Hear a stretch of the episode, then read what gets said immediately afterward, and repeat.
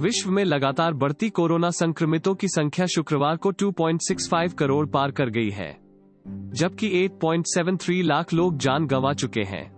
इस बीच, विश्व स्वास्थ्य संगठन डब्ल्यूएचओ ने चेताया है कि वायरस से बचने के लिए उसे अगले साल के मध्य तक व्यापक टीकाकरण की कोई उम्मीद नहीं है। इस बीच, ब्राज़ील में कुल संक्रमितों का आंकड़ा 40 लाख पार हो गया है। बता दें कि पूरी दुनिया में फ़िलहाल कोरोना वैक्सीन को लेकर बहुत तेज़ी से काम चल रहा है। अमेरिकी राष्ट्रपति ने देश में एक नवंबर से टीकाकरण की तैयारियों को लेकर तैयार रहने को भी कहा गया है। Thanks for listening to the latest news सुनो। Download the free latest news सुनो app to listen news in less than 60 seconds